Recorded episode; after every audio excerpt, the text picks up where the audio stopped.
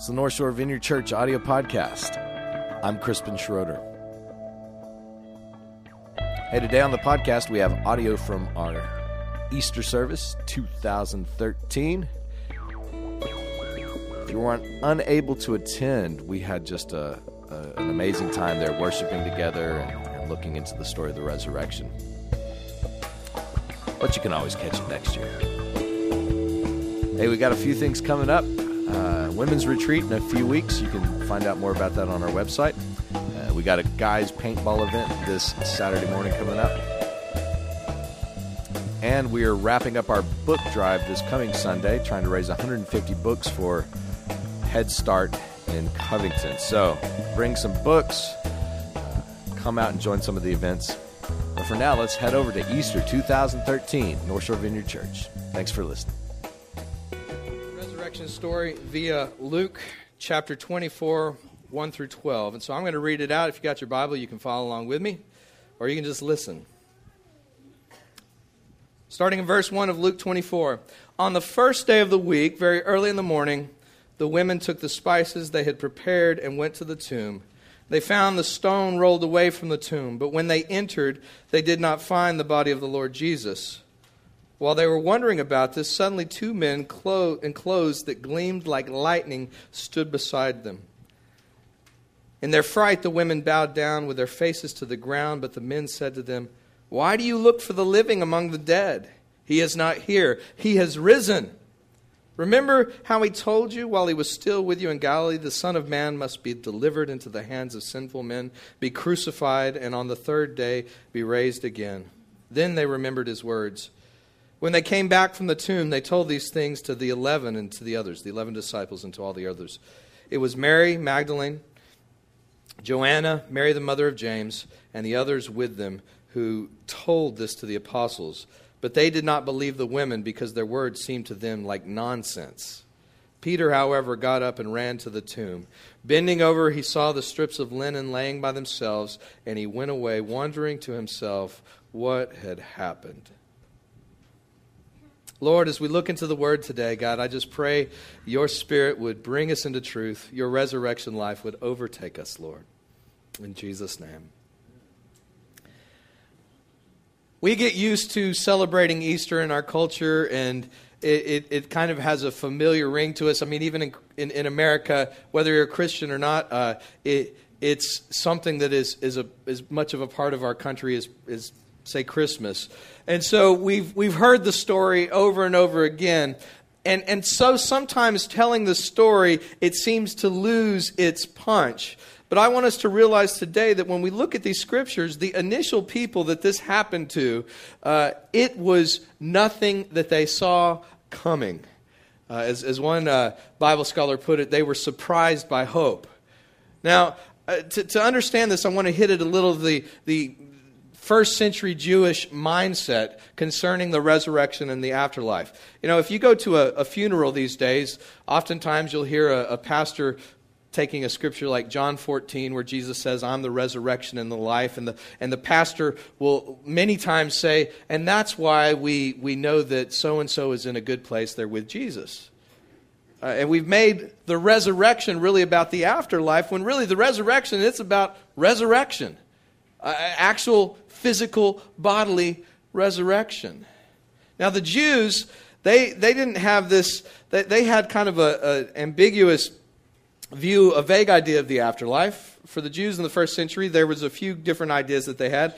One was that when you die, you just kind of go to this place like Hades, the, what the Greeks thought of, you know, this abode of the dead, and dead people hang out there. Uh, some, some Jewish people thought when you die, you just die. You turn into to dust, and, and that's it, end of story. Um, some thought that, that you would actually be with God when you died. But the Jewish view of the afterlife was very different from the resurrection. Do you realize that the first century Jewish people, they believed in a resurrection. But they didn't believe in the resurrection of one person. They believed that the resurrection was really what would happen at the end of the age. God would, would, would bring to life all of his children raise them from the dead. And that would signal that one era of history is over and a new era, a new age has dawned. Now, under the standard Jewish view, this would happen when the Messiah showed up. And you can read all through the Old Testament, there's this ex- expectancy, particularly when they're in captivity, that God would send a Messiah and he would set things right. And it wouldn't just be things right in Israel, it would be a, a removing of the curse of sin that we see all the way back in Genesis. Genesis chapter 3, if you haven't heard the story before, basically, God sets Adam and Eve in this garden to be uh, uh, his, his image bearers, his rulers and reigners on earth, that, that they would rule on behalf of God over all creation. And they give over their rule to the enemy, to the devil. And so all of a sudden we see sin enter into the world. And, and we see that, that as it has gone through history that these, the, the, this, this sin has, has taken over governments and, and, and it's, it's, it's infected everything. So that even love is, is twisted and perverted. Even goodness is, is infused with pride so often we find that, that everything has been corrupted by this. But the Jewish people lived with this hope that the Messiah was going to one day come, and when he did, that even creation would be liberated. So you can, you can see some scriptures in Isaiah where it talks about the trees on the field clapping their hands and, and the lion laying down with the lamb. And this, this is language of, of God setting creation right the way he intended it in the beginning before sin uh, subverted his plans. And so the Jewish people, they lived with this basic understanding. And if, if I'd uh, been, if I was better at like PowerPoint slides, I would have come up with a slide for this. Um, we're not awfully high tech when it comes to uh, media around here yet. Uh, but the Jewish understanding is basically the world right here is, is under the rule of, of God's enemy. And when the Messiah comes, it'll be a cataclysmic point in history where everything changes in a moment. There's the Messiah, resurrection, and now it's the rule and reign of God. But what are we to do with the resurrection? Because instead of everybody being raised from the grave, it was one guy Jesus Christ. And so you can see that, that, that this was a, a, a, very strange idea, even to the disciples who'd followed Jesus around. Uh, there, there's evidence in the scripture that. Uh, that even the, the women that came to look for Jesus, that you know, the angel's like, why do you look for the living among the dead? Isn't it what Jesus told you about? And they, I think that these women were probably feeling what most of the disciples were feeling like, oh, Jesus, he's talking about this cross and this resurrection. That's, that's probably one of those parable things. It's kind of figurative language. And here they are on Easter morning, and, and he hasn't just, you know, literally, I mean, figuratively resurrected as some kind of spirit or ghost. He's actually physically, bodily, he's, he's a different kind of person now. He's in a different kind of body. Uh, the reports of Jesus' body after the resurrection is that it had it could defy the, the properties of physics a bit. Like we see him eating fish and bread, but then we see that he can walk through walls. How cool is that? and so Jesus was resurrected. He wasn't just resuscitated, he rose from the grave as, a, as, in a, in a, as the first of a new creation. Now, Jesus, in his own ministry, he had raised several people from the dead, one of them being Lazarus, his friend. And you may have heard that story before. Lazarus was dead for four days. Jesus raised him, raises him from the dead, but Lazarus ultimately died again. so even the people that Jesus had raised to, to life in his ministry, they would go on to die again. They were kind of resuscitated. Death was put off, but Jesus is the first of a new kind. He, he didn't just put off death, he wasn't just resuscitated, he defeated death. He has authority over it. Death has no place in him, death has no dominion. He's the first of a new kind. So we see that the disciples. Should I let the ambulance pass? Uh, we see that the. Uh, the disciples, the apostles, the first people around Jesus, that they, they had to kind of reconfigure their idea of what all this would look like. And so now it kind of looks like a bit of an overlap. Jesus has been raised, the kingdom of God has come. God has vindicated Jesus by raising him from the dead, and yet the world still looks pretty much the same, with the exception of what happened to Jesus. Has the kingdom of God come in its fullness? Well, Kind of. It's what we would call kind of an overlap, the, uh, the already and the not yet. It's already happened with Jesus, but we wait expectantly for it to come one day in its fullness. And so, the expectancy of the disciples, in, in light of the resurrection, they had to reconfigure their whole understanding of what this, this whole uh, reign of God would look like. And so it kind of looks like an overlap. You got the, you got the, the kingdom of the world ruled by the enemy of God here. You've got the, the, the, the cross, the resurrection of Jesus Christ, the inauguration of a new age, but it overlaps with the old age until we get to the day where Jesus fulfills it all when he returns. And then there's going to be a resurrection of everybody, by the way. See, as a pastor, when we do funerals, we really, you know, oftentimes we, we want to comfort people with the comfort that your, your, your, your loved one is, is with Jesus because Paul says to be absent from the body is to, to be present with the Lord. And heaven's important, but it's not the end of the story. Well, this sounds crazy. It's, it's, it's the actual what everybody believes in the New Testament. We will be raised again.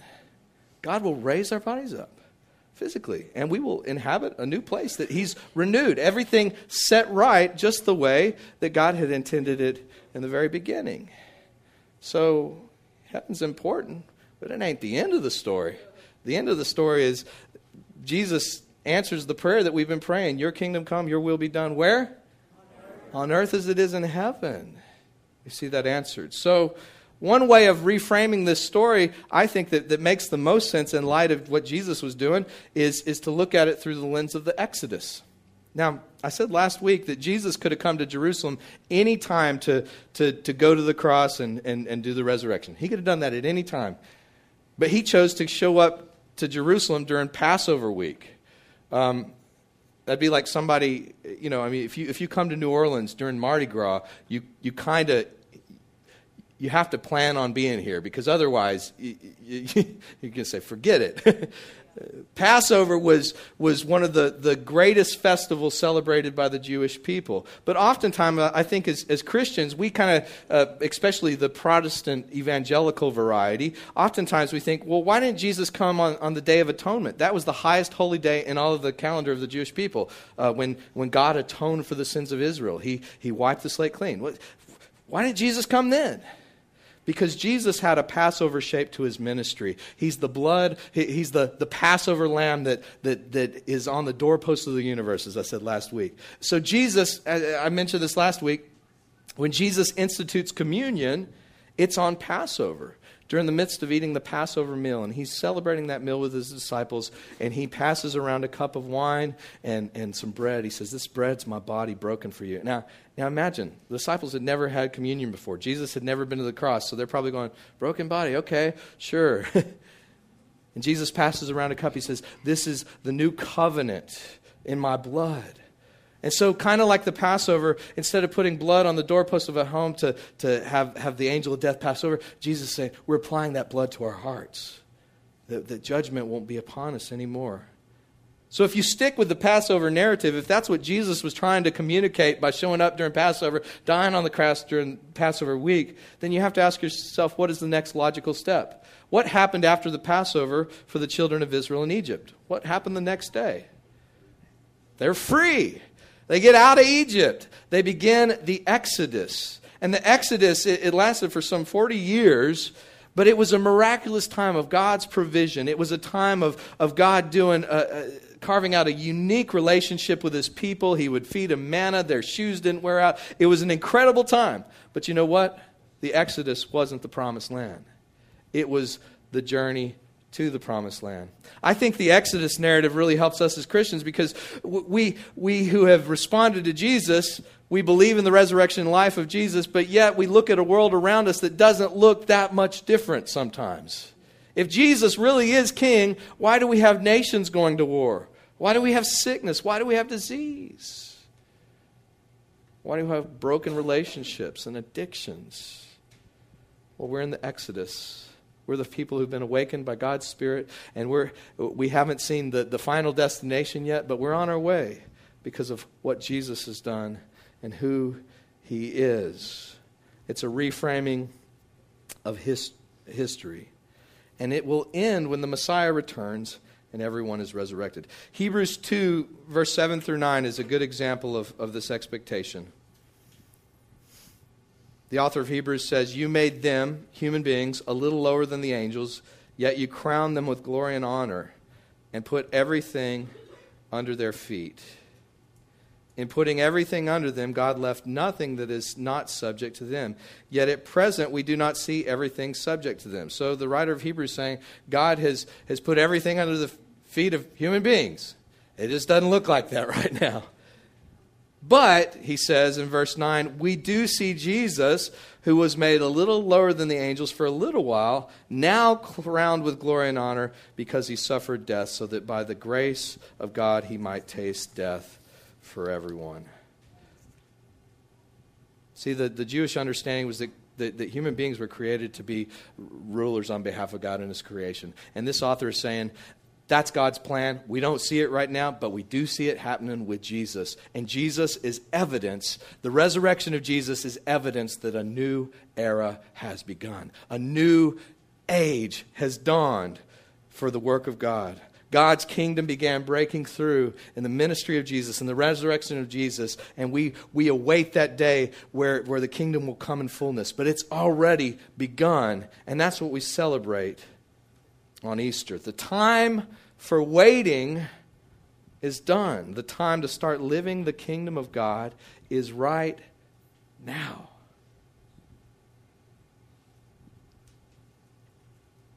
New Testament scholar N.T. Wright writes this Jesus' resurrection is the beginning of God's new project, not to snatch people away from earth to heaven, but to colonize earth with the life of heaven.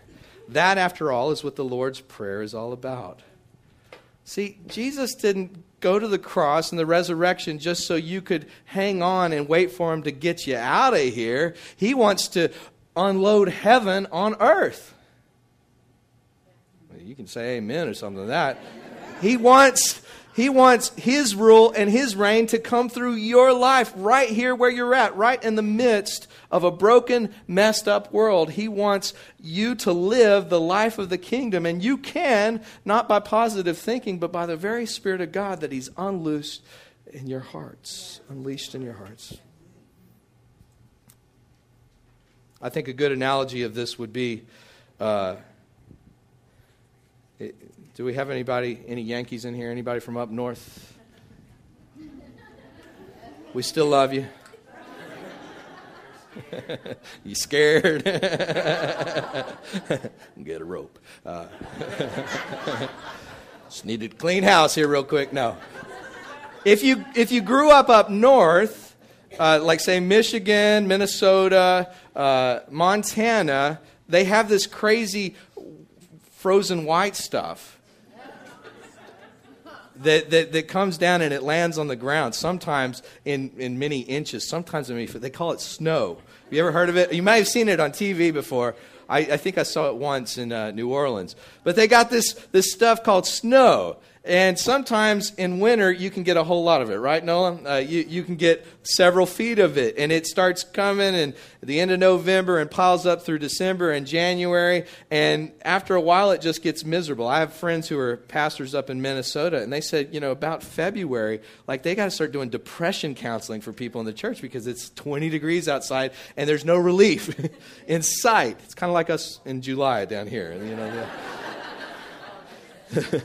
hang on. but I, I, heard the story of a, of, of a guy who was uh, out walking his dog one night in, in Minnesota, and he came upon a, a flower. This is in March. And this flower was poking up through the crust of the hardened snow. And I think that's a beautiful picture of, of, of what's going on. See, if, you, if you're in Minnesota or Michigan this time of the year, many places there's still ice on the ground, still lakes frozen over, but you can see the first signs of spring beginning to happen. The first signs. Those lakes are still frozen. In many ways, it still looks like winter is here. But, but see, the thing is, they've had a few of those thaws, you know, where, where the ice starts to melt a little, the ground gets muddy, the temperature may get up in the 60s, and there's a, just enough sunlight to get the process of life going. And so you can see, even in the midst of winter, you can see one of these flowers, or, or many of them, beginning to poke up through, through the, uh, through the ice. The flower is saying, I'm going to live spring life, whether it looks like it or not right now. I'm going to get, I'm going to get about revealing beauty and, and showing and pollinating and, and, and letting the process of life take over. I don't care if it looks like icy cold winter all around. I am living a different kind of life right now. It's spring life, even though it don't look like it outside. See, the same thing goes for us as, as people uh, of the resurrection. You know, in the world of Jesus at that time, Jesus was raised from the dead, but it didn't look that much different than it looks like when the clock strikes 12 o'clock midnight, right? You know, at 12 o'clock at midnight, you, you've gone into a different day. But if you look outside, looks pretty much the same as it did at 11:59. But you know you've crossed the threshold. A new day is dawning. The same way for that flower. It may not look like summer yet. It may not be flowers everywhere and bees everywhere, uh, but summer is coming.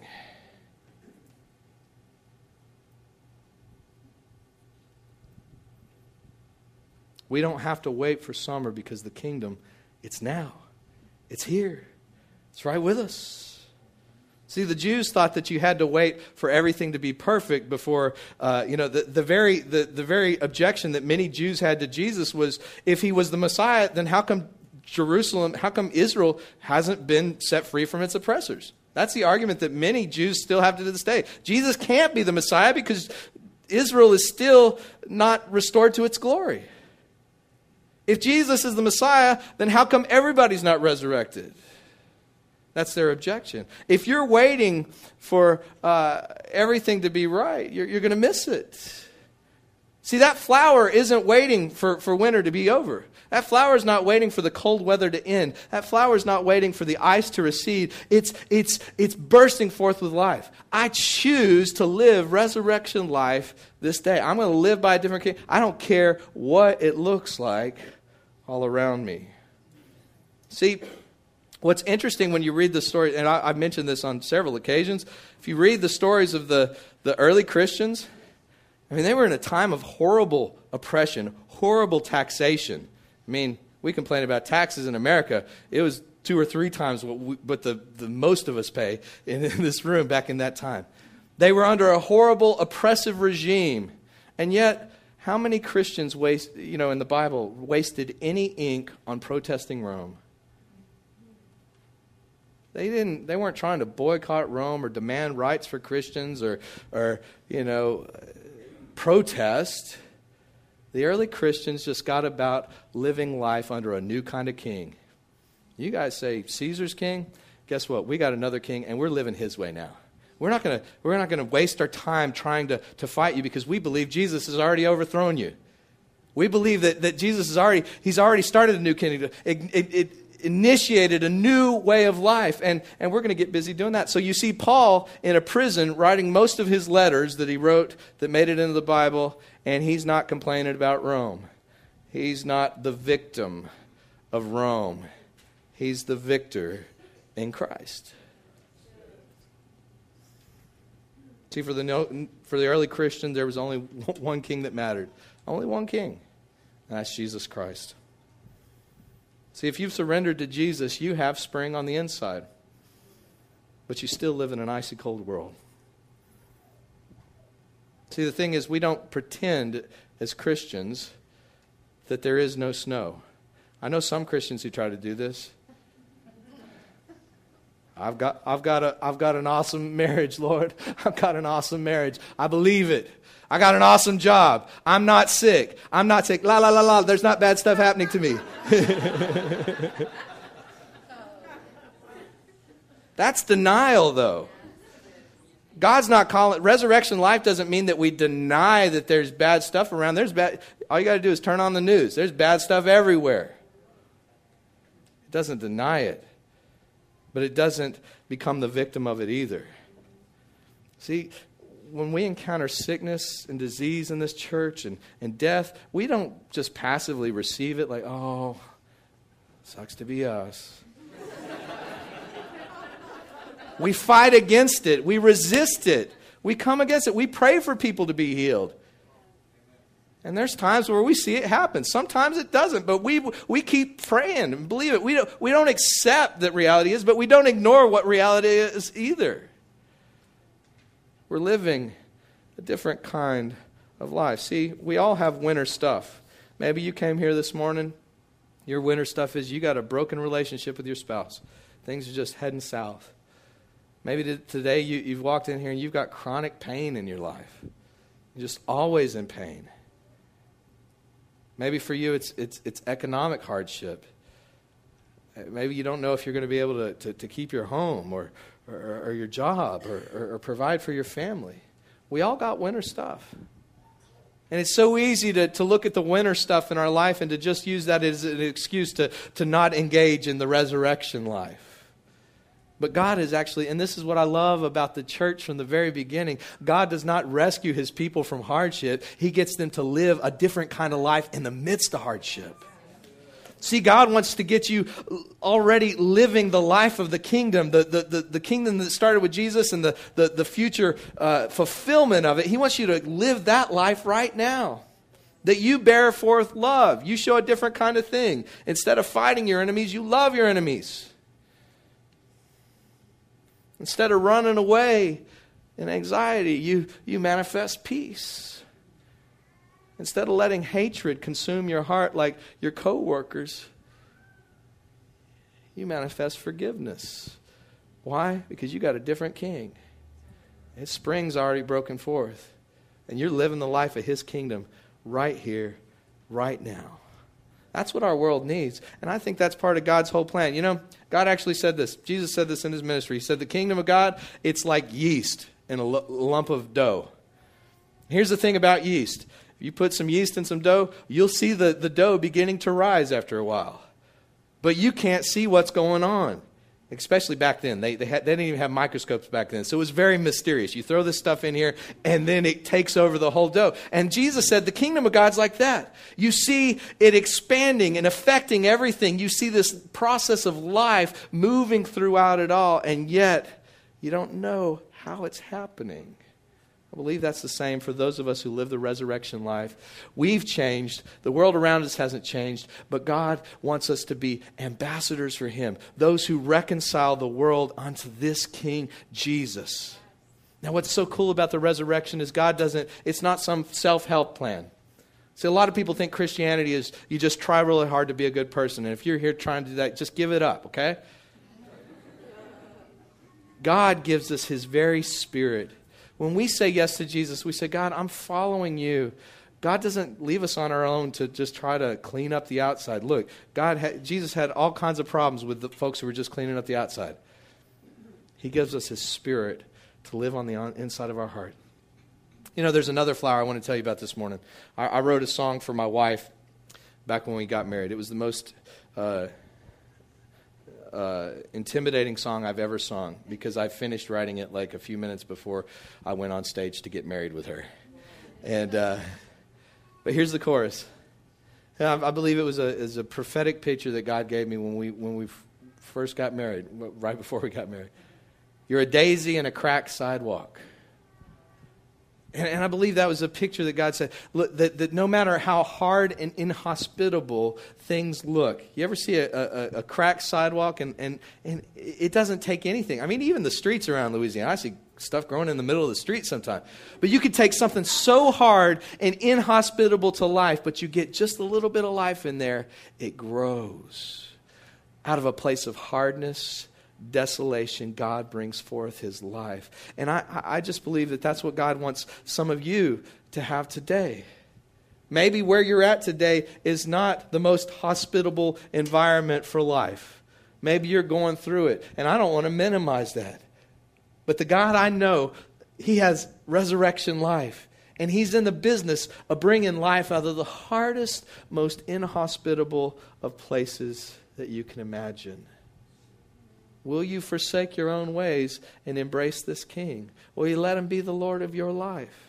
Not just Lord out there, but say, God, I, I, I want to I wanna try a different way. Because, you know, if you live by the ways of this world, selfishness, greed, lust, pride, you know where that takes you. Jesus, just like the children in the Israel, as they followed God in the Exodus story, God began to change their hearts as they followed. I can look back on my 20 years of journeying with Jesus and my wife's uh,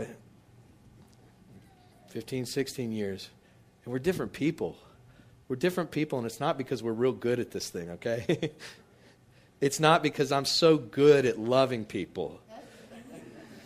It's not because I'm so amazing at, at peace and, and, and I just don't ever get angry. No, I'm not good at any of that stuff. But the process of resurrection life has overtaken even some of that stuff. So I want us to close today by asking this question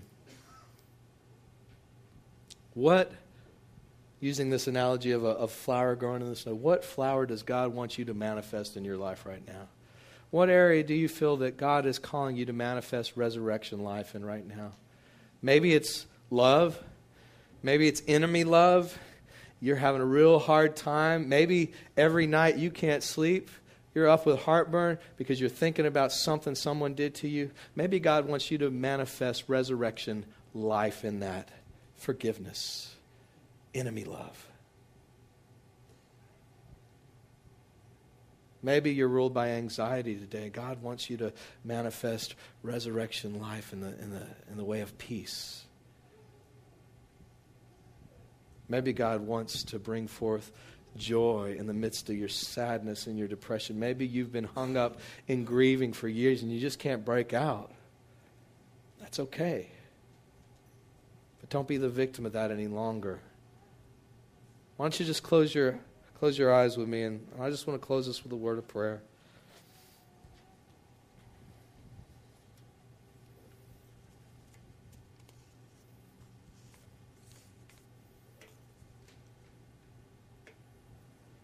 Lord, I pray this morning for those who have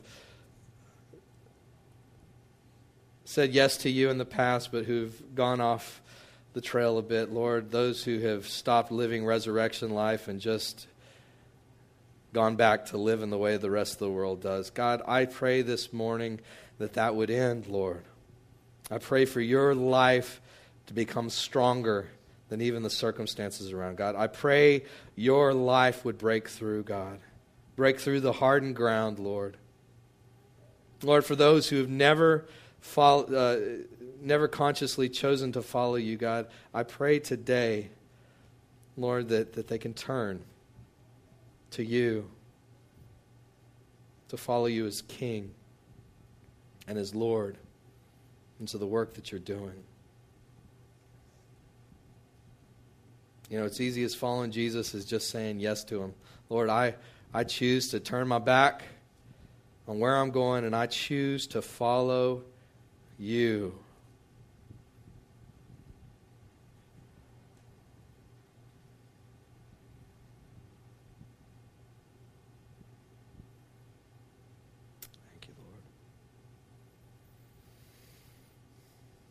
Holy Spirit, we just ask you to convict our hearts this morning.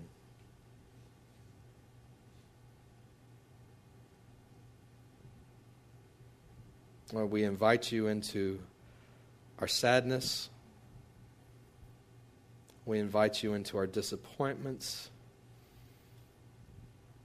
We invite you into our anger and even the places where injustice has been committed against us. We invite you into those areas, Lord. We ask, Lord, for your resurrection. Resurrect this dead old places in our hearts, God.